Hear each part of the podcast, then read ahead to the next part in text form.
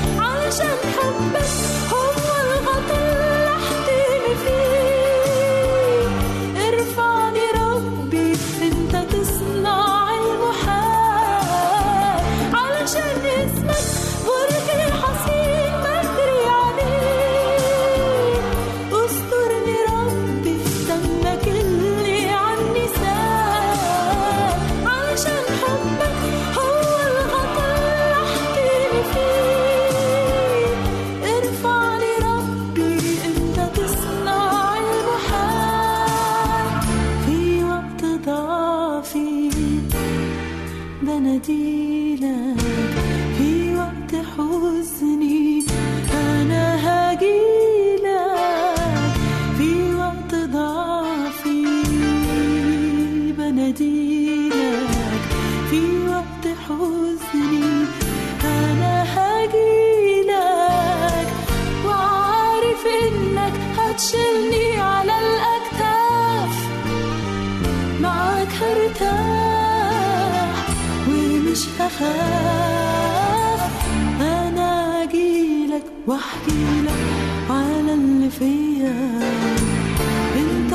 寒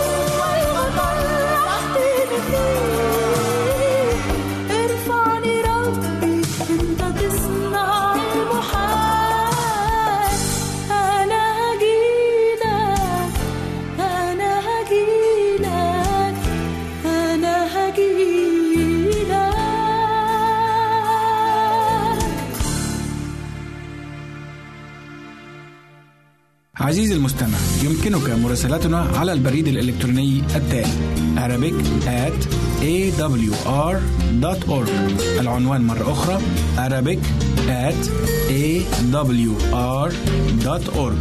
ونحن في انتظار رسائلك واقتراحاتك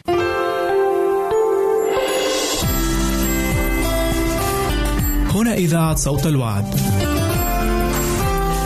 لكي يكون الوعد من نصيبك.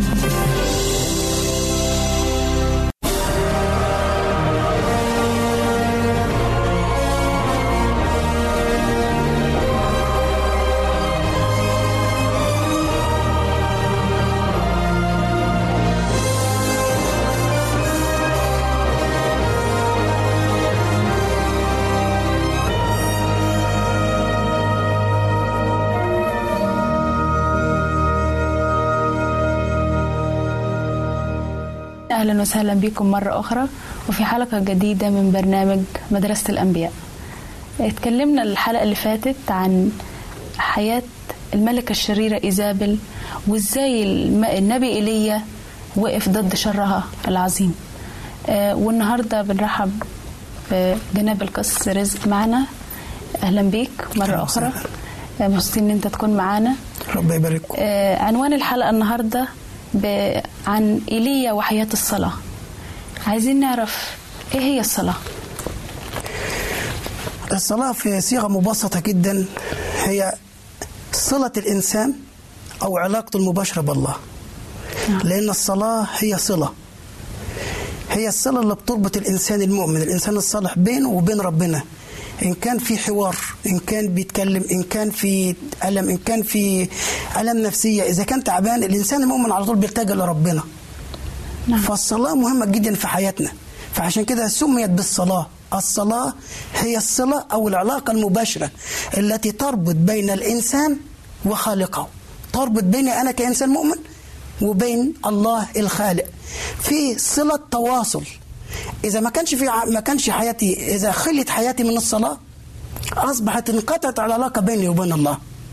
نعم. مرة تانية رجعها الكلمة إذا خليت الحياة من الصلاة قطعت العلاقة أو الصلة بين الإنسان وبين- وبين, وبين الصلاة. نعم. فالصلاة هي العلاقة المباشرة بين الإنسان وبين الله. وين الله. طب هل آه، ممكن عن طريق الصلاة نغير الواقع آه، بتاع حياتنا؟ الصلاة لها نوعين.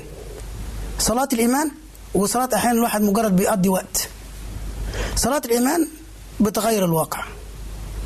صلاة الإيمان هي بتغير في واقعنا إحنا. مش بتغير من ربنا لكن بتغير في أنا. بس يجب أن تكون الصلاة بحسب قصد الله. زي ما صلى المسيح له كل المجد في لوقا في بشارة القديس لوقا اصحاح 11 الآية 2 وبرضه إصحاح 22 42 وقال كلمات جميلة جدا. قال لتكن مشيئتك لا. في كما في السماء كذلك. كذلك على الأرض. نعم. ورجع صلى وقال لتكن لتكن إرادتك؟ لا, لا إرادتي أنا. أنا مش بملي على ربنا شيء إن هو لازم يعمله. لا أنا بطلب من ربنا وبقول له فلتكن إرادتك. فالصلاه صلاة الإيمان يجب أن تكون حسب قصد الله لأن هو اطلبوا تجدوا. اقرأوا. يفتح لكم اسألوا تعطوا. فهل صلاتي على حسب قصد ربنا ولا على حسب أنا مزاجي أنا؟ يعني مثلا آه، يعني عايز ادي مثل صغير جدا. شاب مثلا عايز يروح يتقدم للجواز. وشاف بنت معينة عايز يتجوزها. يقول له يا رب يا ريت أنا عايز أنا عايز فلان لتكن مشيئتك. الأول يقول له تكن مشيئتك. بس يا سلام يا رب لو تكون بنت فلان دي يبقى فين مشيئة ربنا؟ بقت مشيئته هو إرادته هو. هو بيعمل على ربنا إيه اللي هو عايزه؟ لا أنت فعلا صلي لربنا وسيب الإجابة ليه؟ وهو هيغير هو هيغير الواقع من واقع ممكن يكون مؤلم لو أنت مشيت على حسب مشيئتك لواقع حقيقي واقع كويس صالح. لأنه لأنه شر ومر اختيار الإنسان لنفسه. سيب الاختيار لربنا في كل حاجة في حياتك. وعشان كده في صلاتنا خلينا نسيب الفرصة ربنا يستجيب بطريقته. مش على حسب قصدنا وطريقتنا إحنا. طب يا أسيس أحيانا كثيرة مثلا بنصلي لربنا من أجل شيء معين ونستمر في الصلاة لفترة معينة وبنلاقي إنه من وجهة نظرنا إن الصلاة مش بتستجاب بيكون إيه السبب؟ زي ما قلت في الحلقات اللي فاتت هكذا قال الرب أو أنت تسأل الكتاب المقدس يجيب. تطلبون ولستم تنالون لأنكم تطلبون ردي مرة تانية أكرر الآية. تطلبون ولستم تنالون لأنكم تنالون ردي إذا طلبتي على حسب إرادة ربنا صدقيني. ثق تماما إنها راح تتنفذ لكن إذا كانت مش على حسب إرادة ربنا مش راح ينفذها. أحيانا كتير الطفل بيروح يطلب من أبوه بيطلب أو من أو من أمه بيطلب من والديه حاجات بتكون هي ضده. يمسك حاجة هتضره والأب بيحوشها. والطفل بيقعد يبكي. بيبكي بكى مر بيخلي ال- الوالدين يتأثروا بسبب الممكن لكن هم بيصروا على إنهم ما يدولوش ال- الحاجة ديت ليه؟ لأنهم شايفين إنها ضرر ليه؟ والإنسان منا يقعد يبكي. ده اللي بيحصل معانا مع ربنا. إحنا بنبكي على شيء ولكن من وجهة نظر ربنا شايف ان الشيء دوت بضرر ليه؟ فتطلبون ولستم تنالون لأنكم تطلبون ردي يعني مثلا أنا إذا شخص عزيز عليا وأنا بصلي وبطلب من الرب إنه يشفيه هل أنا مش شايفة إن دي شيء ردي يعني أنا أنا بطلب الشخص ده عزيز عليا وأنا طالبة شفاء من ربنا والمسيح آه، ياما كتير عمل معجزات شفاء. فليه ليه بنح... ليه الرب ساعات مش بيستجيب للطلب زي كده؟ في وجهة نظرنا إن إحنا هو مش بيستجيب لكن حقيقة هو بيستجيب. إجابة ربنا لها ثلاث لها على الأقل اللي أنا أعرفهم ثلاث أنواع. في ممكن يقول لك نعم في ممكن الاستجابة يقول لك لا. والاستجابة الثالثه ممكن يقول لك طب أجل مش دلوقتي بس بعدين. أنا أعرف شخص لا داعي لذكر الأسماء كان بيصلي هو وزوجته من أجل حماته. وحماته رقدت على رجاء القيامة. الزوجة بتسأل زوجها وبتقول له ليه؟ ربنا ما سمعش لينا ما استجابش لينا. و- و- و- وأمي ماتت ليه توفت؟ قال لها لا ربنا استجاب وريحها من المرض. ربنا استجاب بطريقته هو مش بطريقتنا إحنا. في وجهة نظرنا إحنا شايفين إن ربنا ما استجابش. لأن الصلاة أنا كنت بأمر ربنا بقول له يا رب اشفيها لا مش هي دي الصلاة. أنا بقول يا رب لتكن مشيئتك مرة تاني لتكن إرادتك. إن أردت أن تعبر عني هذا الكأس ولكن لتكن لا إرادتي بل إرادة بل إرادتك أنت. نعم. فده اللي عايزه ربنا منا. يعني حتى السيد المسيح لما كان على الأرض ليه كل المجد امتثل لإرادة الآب ال- وادانا المثل الحي في الصلاة الحقيقية. قال لنا حتى في الصلاة كان بيقول تكن لا إرادتي أنا أنا عايز إرادتك أنت. يا رب ما تمشيش إرادتي أنا مشي إرادتك أنت. فهو كان قدوة لينا. نعم. وعشان كده قال لنا تاركا لكم مثالا لكي تتبعوا أثر خطواتي. فأنا عايز أشوف ربنا كان بيعمل إيه وأعمل زيه عشان أعيش المثل الصالح. فيمكن من وجهة نظر الناس إن الصلاة ما بتستجابش. لكن حقيقة لا. الله بيستجيبها بشتى بالطرق بس بطريقته هو. من وجهة نظري أنا شايف إنها مش بتستجيب. بالطريقة اللي هو شايفها صالحة للإنسان. بالطريقة الصالحة ليا ولغيري نعم. نعم. طيب كيف صلى النبي إيليا؟ وإيه كانت طلبته لربنا؟ إيليا صلاته كانت كويسة جدا. وكلنا بنتعلم من صلاة إيليا كمان. صلى نبي الله ال- الصادق والأمين في كل أعماله في كل أقواله في كل تصرفاته في عصره في العصر ال- بتاعه اللي كان فعلا عصر مؤلم جدا. نعم. صلى وقال حي هو الرب إله إسرائيل الذي وقفت أمامه. حي هو الرب. فكانت صلاته بيقول أنا بستنجد بالله الحي مش بستنجد بصنم ليه عينين ومش بيشوف ليه بقه مش بيتكلم ليه مناخر ومش مش يم ليه ودان مش بيسمع؟ ليه ايدينه مش بيعمل حاجة ليه رجلين مش بيتحرك لا. أنا بصلي لإله حي. فكان اعتراف من حياة من من صلاة ايليا بوجود الله الحي إن أنا هدعو وهو يستجيب لي. أدعو فتستجيب. والقديس داود الملك قال كلمة جميلة جدا قال إن رعيت اثما في قلبي. في قلبي لا لا يستمع. يستمع عليه الرب ودي حاجز من ضمن الحواجز اللي ممكن تمنع صلاة ربنا خلي تمنع استجابة ربنا لينا. نعم. ايليا كان صلاته كان كان فيه صلة مباشرة زي ما عرفنا تعاريف في الصلاة في الأول. كان فيه صلة مباشرة بينه وبين ربنا. عشان كده قال حي هو الرب إله إسرائيل الذي وقفت أمامه.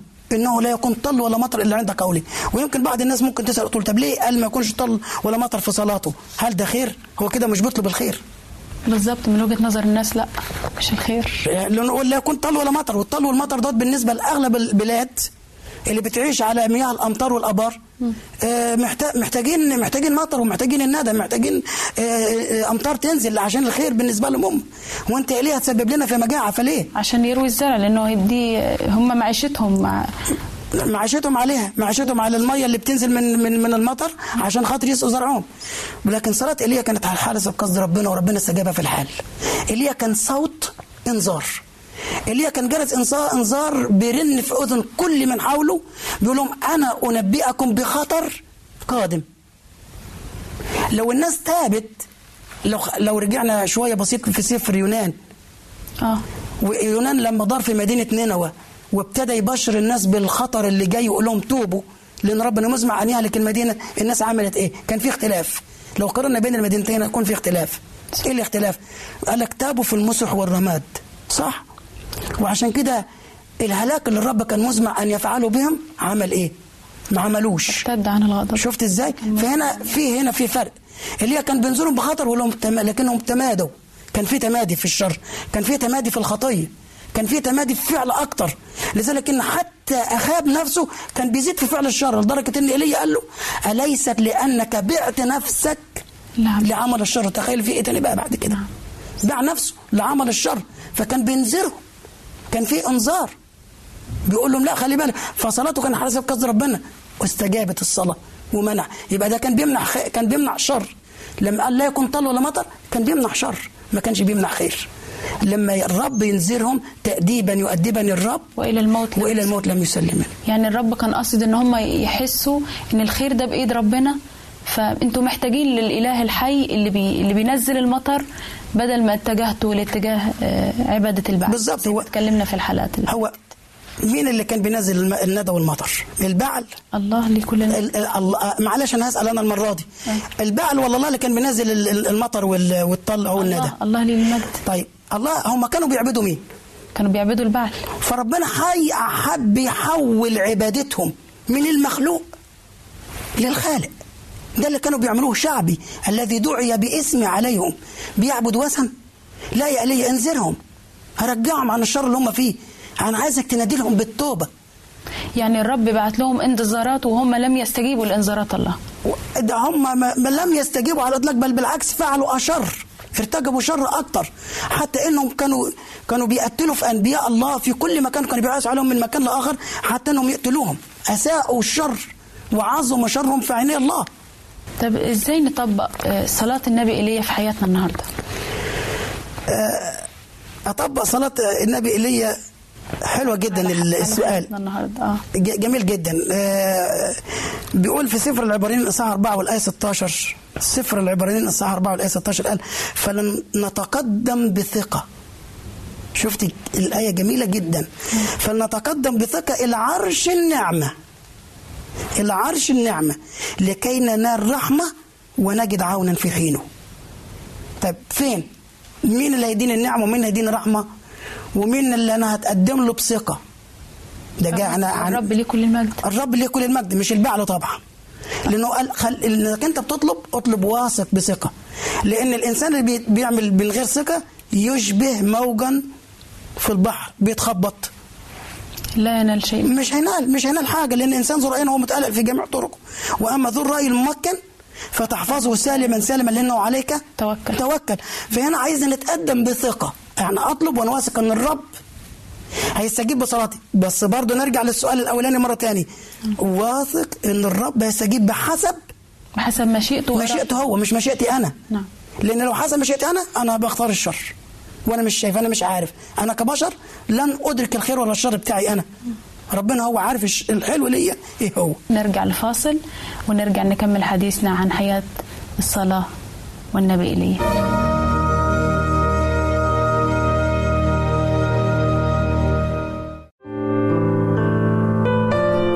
المستمع. يمكنك مراسلتنا على عنواننا الإلكتروني Arabic at awr.org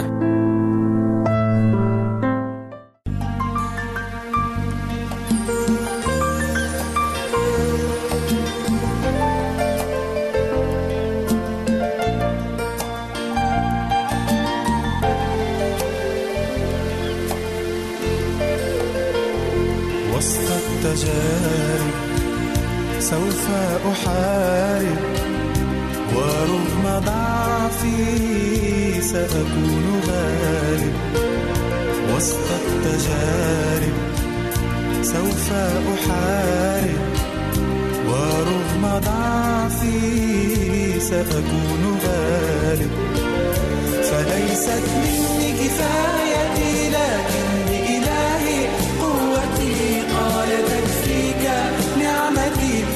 كنت بالنعمة تحارب فليست مني كفايتي لكن بإلهي قوتي قال تكفيك نعمتي إن كنت بالنعمة تحارب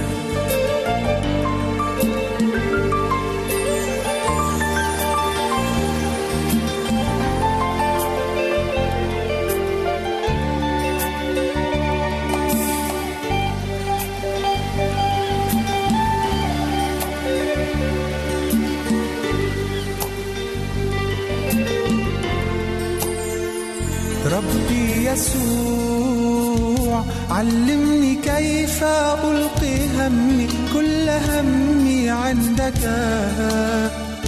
أعطش أجوع لا فرق عندي ما دام قلبي يفيض دوما بحبك. ربي يسوع علمني كيف ألقي همي كل همي عندك. أعطش أجوع. لا فرق عندي ما دام قلبي يفيض دوما بحبك. أنت السلام والهنا أنت كريم في العطاء. أنت السلام والهنا أنت كريم في العطاء. في الهم أنت للعزاء ومهما أسألك تجاوب. فليست مني كفايتي لكن بإلهي قوتي قال تكفيك نعمتي. إن كنت بالنعمة تحارب فليست مني كفايتي لكن بإلهي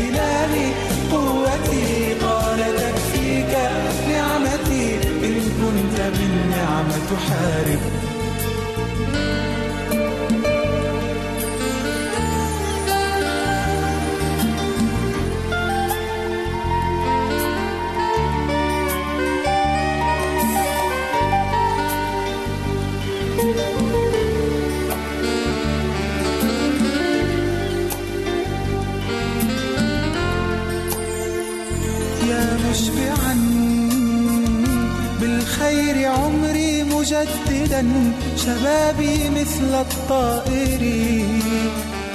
يا مبعدا عني ذنوبي وعيوبي بسفك الدم الطاهر. يا مشبعا بالخير عمري مجددا شبابي مثل الطائر. يا مبعدا عني ذنوبي وعيوبي بسفك الدم الطاهر. للموت عندك مخارج للداء أنت معالج. للموت عندك مخارج للداء أنت معالج. بحبك قلبي هائج وروحي برؤياك تطالب فليست مني كفايتي لكن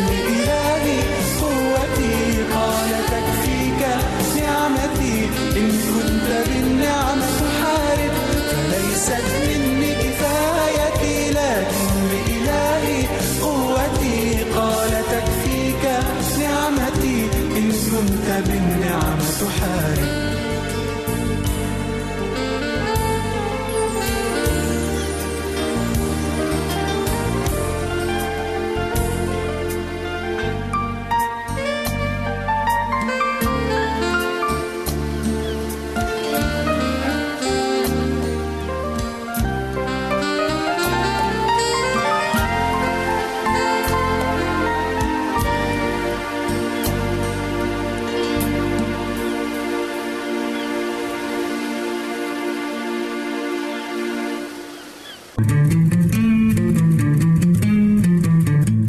أنتم تستمعون إلى إذاعة صوت الوعي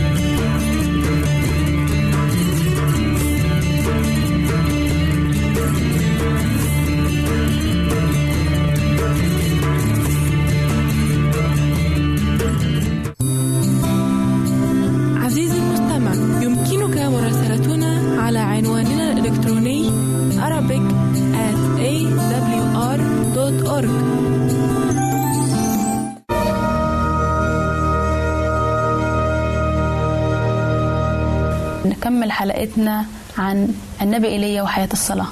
عندنا سؤال يا أسيس آه، أو البعض ممكن يتساءل. إذا الله هيفعل إرادته في حياة الإنسان ليه ليه نصلي؟ ليه ما ليه لازم نصلي إذا الله عنده خطط هو هينفذها؟ سؤال حلو خالص شكرا للسؤال بتاعك. إحنا ربنا بينفذ بينفذ خططه مع الإنسان المؤمن. يعني ليه هنصلي؟ إذا ربنا مش هيمشي اللي في عنده هو اللي إرادته هو مش كده؟ إذا الله مش الله شايف الصالح طيب. لينا وعارف هقول لك مثل بسيط جدا. هقول لك مثل بسيط جدا. إذا أنا قافل إيديا كده ورحت لواحد واحد, شحات قافل إيديه وجاي بيقول لي اديني. هقول له إيه؟ هقول له افتح إيدك عشان اديلك مظبوط. صح؟ مظبوط. يعني المفروض أنا إيه؟ عشان اديلك افتح إيدك. فأنا المفروض لما أروح لربنا أكون فاتح قلبي وأطلب من ربنا.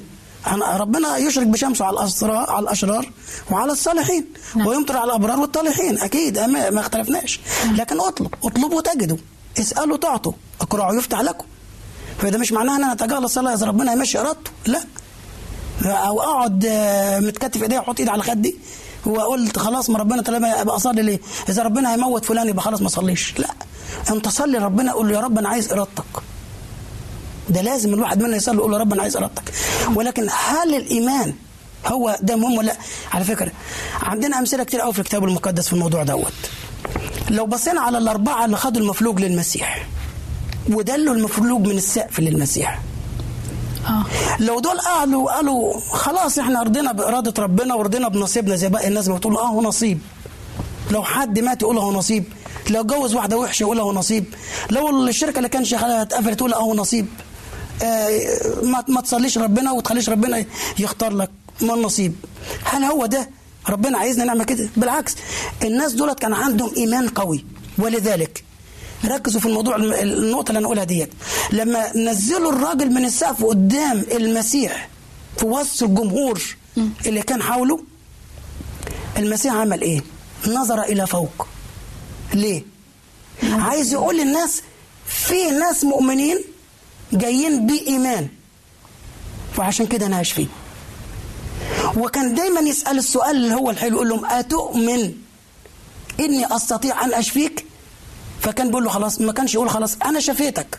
عمره ما قالها كان بيقول له إيمانك عمل لك إيه؟ قد شفاك فالصلاة عايزة الإيمان. تعال نرجع نقرأ الآية الموجودة الحلوة الجميلة ديت في رسالة الرسول يعقوب إصحاح واحد والآية ستة. في رسالة الرسول يعقوب اصحاح واحد والآية ستة. آية جميلة جدا. بيقول ولكن ليطلب بإيمان غير مرتاب البتة. لأن المرتاب يشبه موجا من البحر تخبطه الريح وتدفعه. إذا أنا مرتاب المرتاب لا ينال شيء من الله. المرتاب لا ينال شيء من الرب. فعندنا عدة أسباب لكلام حضرتك اللي أنت بتقوليه أو لل- لل- للجمهور اللي قدامنا. واحد أولا أحيانا إحنا بنطلب طلبات شخصية. لما أطلب من ربنا بطلب طلبات شخصية بس. كتير مع شخصية بس في صلاتي. يا رب اديني يا رب اسأله اشفي لي يا رب اعمل لي يا رب ودي لي. النقطة اللي جاية. مش الكتاب قال لنا اسألوا تعطوا. ماشي. فأنا لازم نطلب من ربنا اللي أنا محتاجاه. ولكن وما ننساش إن داود النبي قال كلمة جميلة جدا. قال باركي يا نفسي الرب. يبقى المفروض نبارك ربنا. في صلاتنا نقول له أنا بشكرك الأول. أنا بشكرك على كل شيء أنت اديتهوني. يعني تقصد تقول لنا نبدأ الصلاة بالشكر مش بلستة الطلبات ايا كان. البداية أو النهاية المهم المهم صلاتنا لا تخلو من الشكر. الناس في غالب ال- غالبيه الغالبية العظمى صلاتهم كلها طلبات شخصية وينسوا ينسوا يشكروا ربنا. كمان في حاجة بننساها وربنا قالها لنا في أبانا الذي. وساعات كتير الناس ما بتقول بتقولها وخلاص كده مجرد كلام. واغفر لنا ذنوبنا كما نغفر نحن أيضا المذنبين إلينا. بننسى إن إحنا نغفر. صلاتنا المفروض نطلب الغفران والمسامحة لغيرنا نغفر الإساءة. اغفروا يغفر لكم. صح. فهل أنا في صلاتي بطلب الغفران لمن أساء لي؟ برضه أحيانا الصلاة كما تخلو من الشكر. في نفس الوقت أحيانا مش بقول دايما تخلو من الغفران. الحاجة اللي بعديها آه ننسى وناخد موقف من ربنا بقى. دي نقطة معلش عايز أعلق عليها شوية. تروح لفلان وتقول له زي ما أنا بقول له الناس اللي لما يقابلوا بعض العاديين يقول له كيفك؟ أو بالمصريين يقول لك إزيك؟ أنت عامل إيه؟ تمام؟ أنا كإنسان مؤمن لما أروح أزور أي حد المفروض أقول له إيه موقفك من ربنا؟ أنت عامل إيه مع ربنا؟ كيف حالك مع ربنا؟ يجي الشخص ده يرد عليا ويقول لي إيه؟ أنا زعلان من ربنا أنا واخد موقف منه. طب ليه؟ أصل أنا كنت عايز وكنت عايز وابتدي أسمع قايمة لسه تخلي الواحد نفسه وهو قاعد كده ممكن يشيل هموم كتير على كتفه وهو طالع من عند الشخص اللي زاره ده. ليه؟ طب ليه تخدم من ربنا وأنت مش عارف إرادة ربنا ليك إيه؟ اعرف إيه إرادة ربنا ليك إيه هي؟ إرادة الله هي قداستكم. قداستكم. هل أنت من داخلك فيه قداسة؟ أنا آسف في الكلمة ولا نجاسه ربنا مش هيستجيب بال- بالفعل ليك إذا كان في في حياتك اثم لأن الاثم أو الخطية هي اللي حطت ساتر بيني وبين الله فمش هيستمع ليا زي ما قال داود رأيت اسما في قلبي لا يستمع لي. بالظبط كده. فهنا دي أربع حاجات بي بي بيكونوا سبب عائق في حياة الصلاة بتاعت الإنسان. طيب بناء على أي شروط وعدنا الله بالبركات؟ هل في شروط عشان ننال البركة بتاعت الرب؟ الكتاب المقدس واضح في كل كلمة كتبها وفي كل تعليم علمه لنا. في رسالة يعقوب مرة تانية يعقوب الرسول أربعة الآية ثلاثة بيقول لنا تطلبون ولستم تأخذون. لأنكم تطلبون ردي لكي تنفقوا في لذاتكم. هل أنت بتقولي بناء على أي شروط؟ نعم. طب بتقول بتصلي من ربنا على اي أنا أسأل أنا أي واحد يخطر في باله سؤال زي كده. انت بناء على اي إيه على يعني بناء على إيه بتصلي بتصلي عايز إيه عايز ربنا مثلا ربنا ينتقم لك من واحد انت بتكرهه ممكن. هل هو دي الشروط اللي. اللي في صلاتك آه. هل انت عايز ابنك يكون شرطي مثلا كبير عشان ينتقم لك من ناس مثلا ضروك من قبل كده طب انت نسيت قدرة ربنا طب أنا هسألك سؤال مرة تاني لو انت حبيت ابنك يبقى شرطي أو حبيت ربنا حبيت يعني حبيت النقمة ديت. تفتكر هل النقمة بتاعتك هتعوضك؟ لا طبعا. فأنا المفروض أطلب الغفران يقول الرب الرب قال لي النقمة هو اللي هيجي. بالظبط كده. لا تنتقموا من انفسكم أيها الأحباء بل أعطوا مكانا للغضب. للغضب. لأنه مكتوب لي النقمة أنا اجازي كل رب. فهنا شروط الصلاة. شروط الصلاة زي ما حضرتك بتقول. الصلاة مطلوبش إلا على حسب قصد ربنا. شروط الصلاة تكون على حسب قصد ربنا. إيه ربنا عايز مني إيه في الصلاة؟ وأنا انفذ اوامر ربنا زي ما قال لي الكتاب المقدس.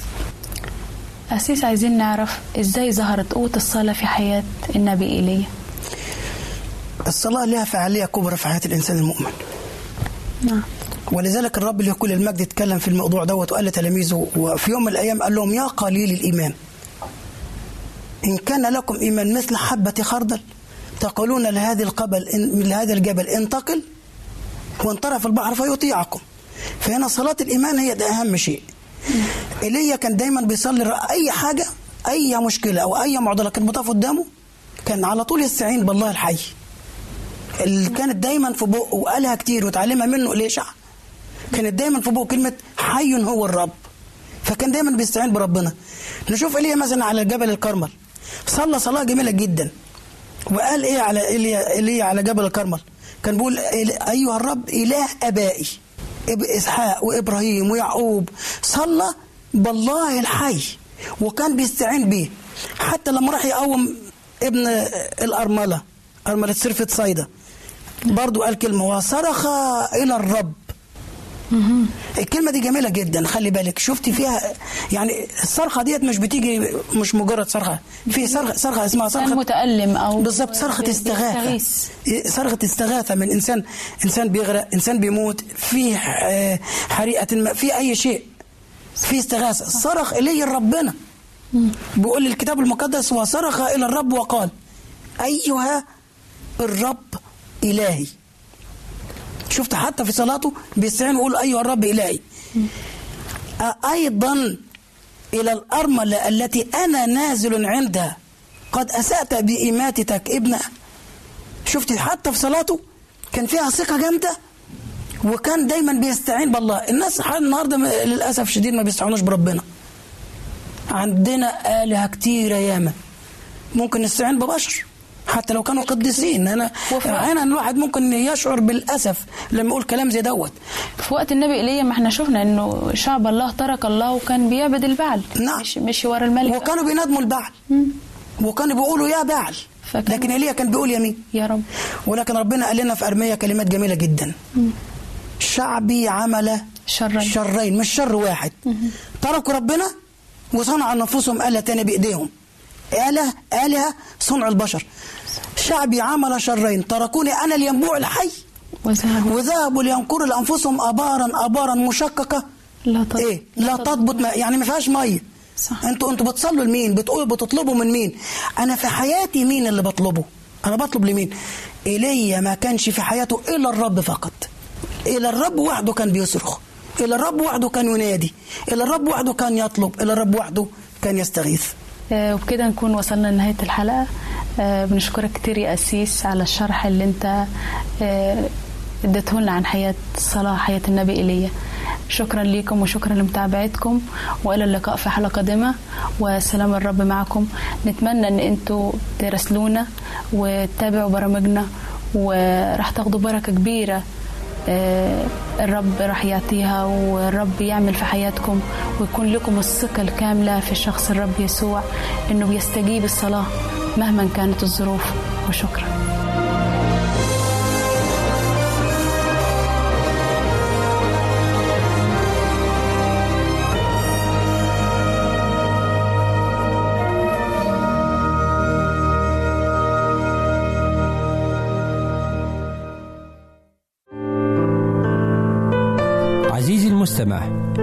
مراسلتنا على عنواننا الإلكتروني Arabic at awr.org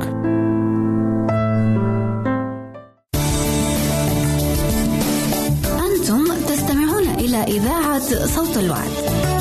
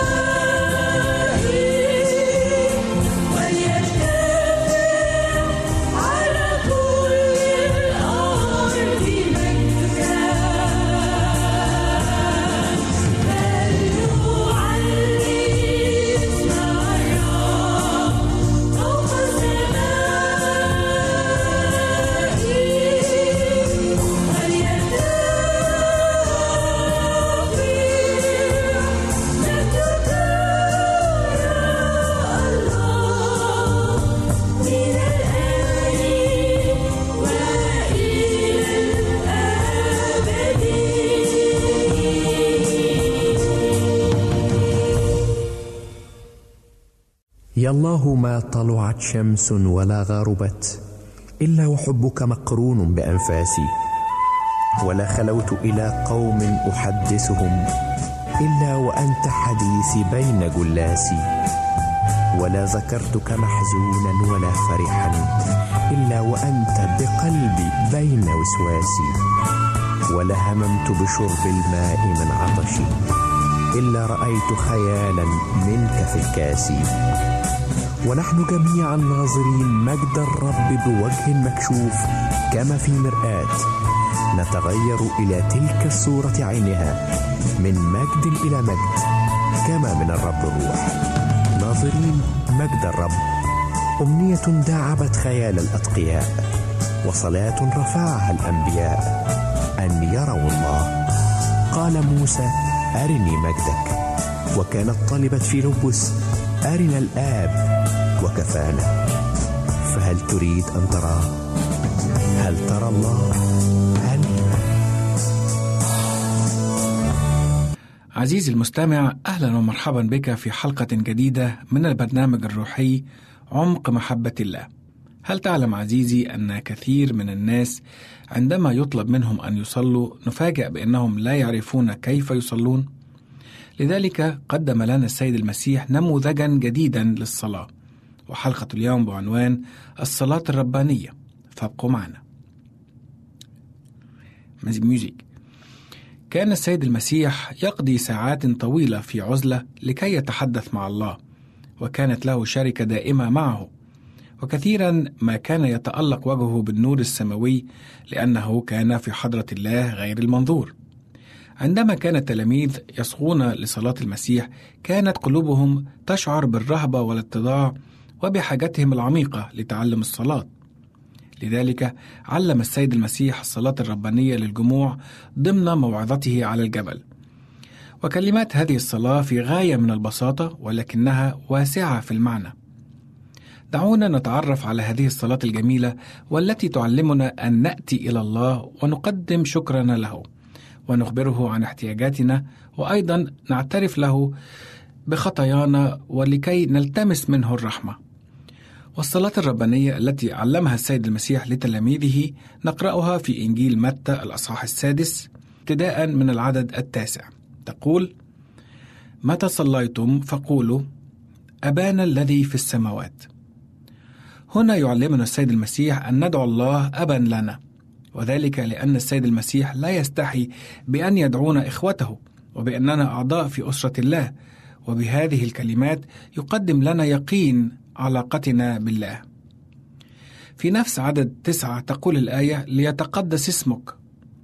وذلك لأن اسم الله قدوس ومهوب لذلك يجب علينا أن نمثل أمامه بكل احترام وخشوع. أما في العدد العاشر تقول الآية ليأتي ملكوتك.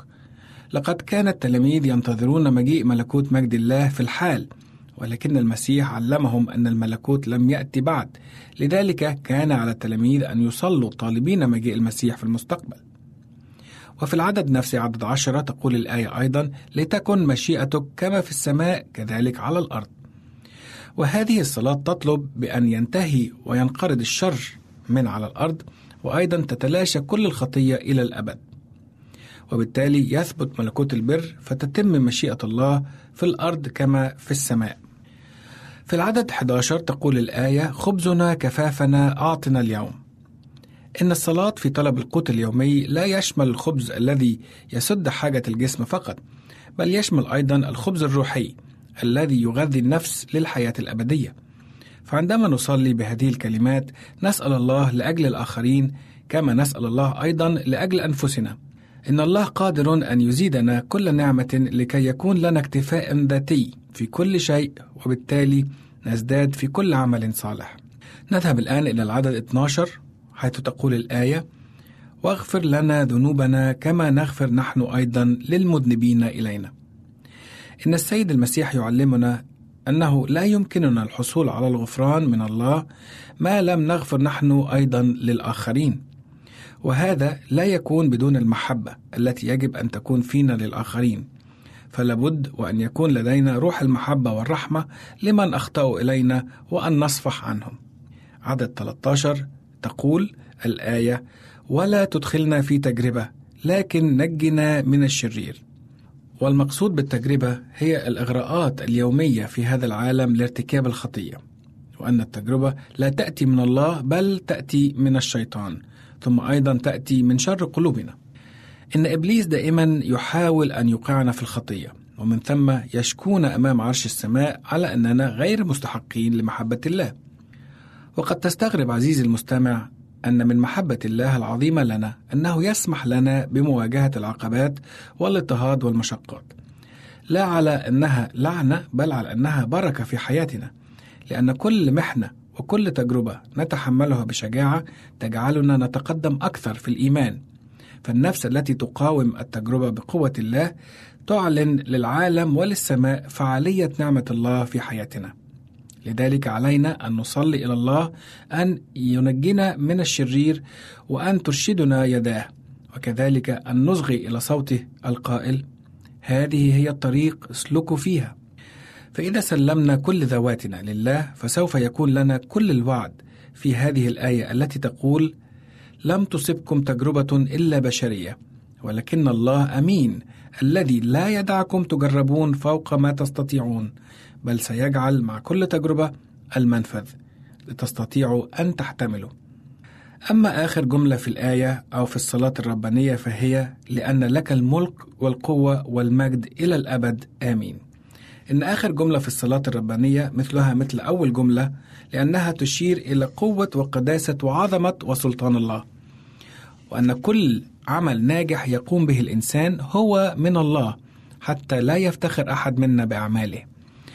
لذلك دعونا نردد معا الآية الموجودة في سفر أخبار الأيام الأولى أصحاح 29 والعددين 11 و12 والتي تقول لك يا رب العظمة والجبروت والجلال والبهاء والمجد لأن لك كل ما في السماء والأرض. لك يا رب الملك وقد ارتفعت رأسا على الجميع. عزيزي المستمع بعدما تعرفنا سويا على الصلاة الربانية وبعدما عرفنا معنى كل آية بها دعونا نتذكر دائما أن الله الكلي القدرة والعظمة لا يتركنا أبدا نواجه صعوبات وتجارب الحياة بمفردنا. وأن مخلصنا وفدينا وحبيبنا السيد المسيح علمنا في إنجيل لوقا أصحاح 12 والأعداد من 29 إلى 31 هذه الآيات. فلا تطلبوا أنتم ما تأكلون وما تشربون ولا تقلقوا فإن هذه كلها تطلبها أمم العالم. وأما أنتم فأبوكم يعلم أنكم تحتاجون إلى هذه بل اطلبوا ملكوت الله وهذه كلها تزاد لكم. إلى اللقاء أعزائي المستمعين في حلقة جديدة من برنامج عمق محبة الله كان معكم أمير غالي والرب معكم أنتم تستمعون إلى إذاعة صوت الوعد.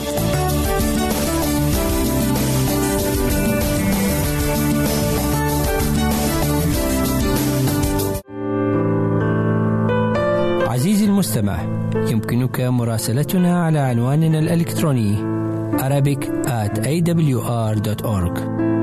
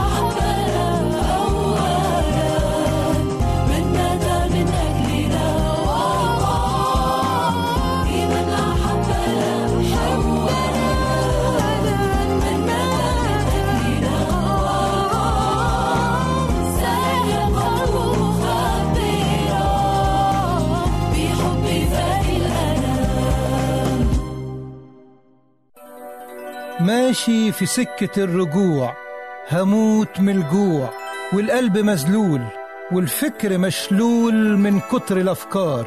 يا ترى اليوم هل غفران ينهي الألام؟ ولا هفضل في ظلام ليل اخترته ماله نهار؟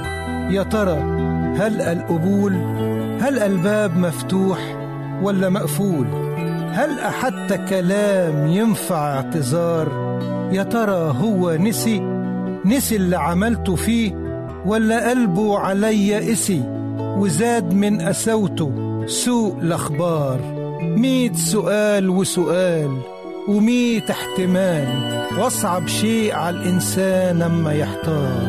من بعيد من بعيد وقف كل تفكير وقف كل احتمال. أما حصل اللي ما خطر على البال. من بعيد ألقى أبويا ليا مستني في انتظار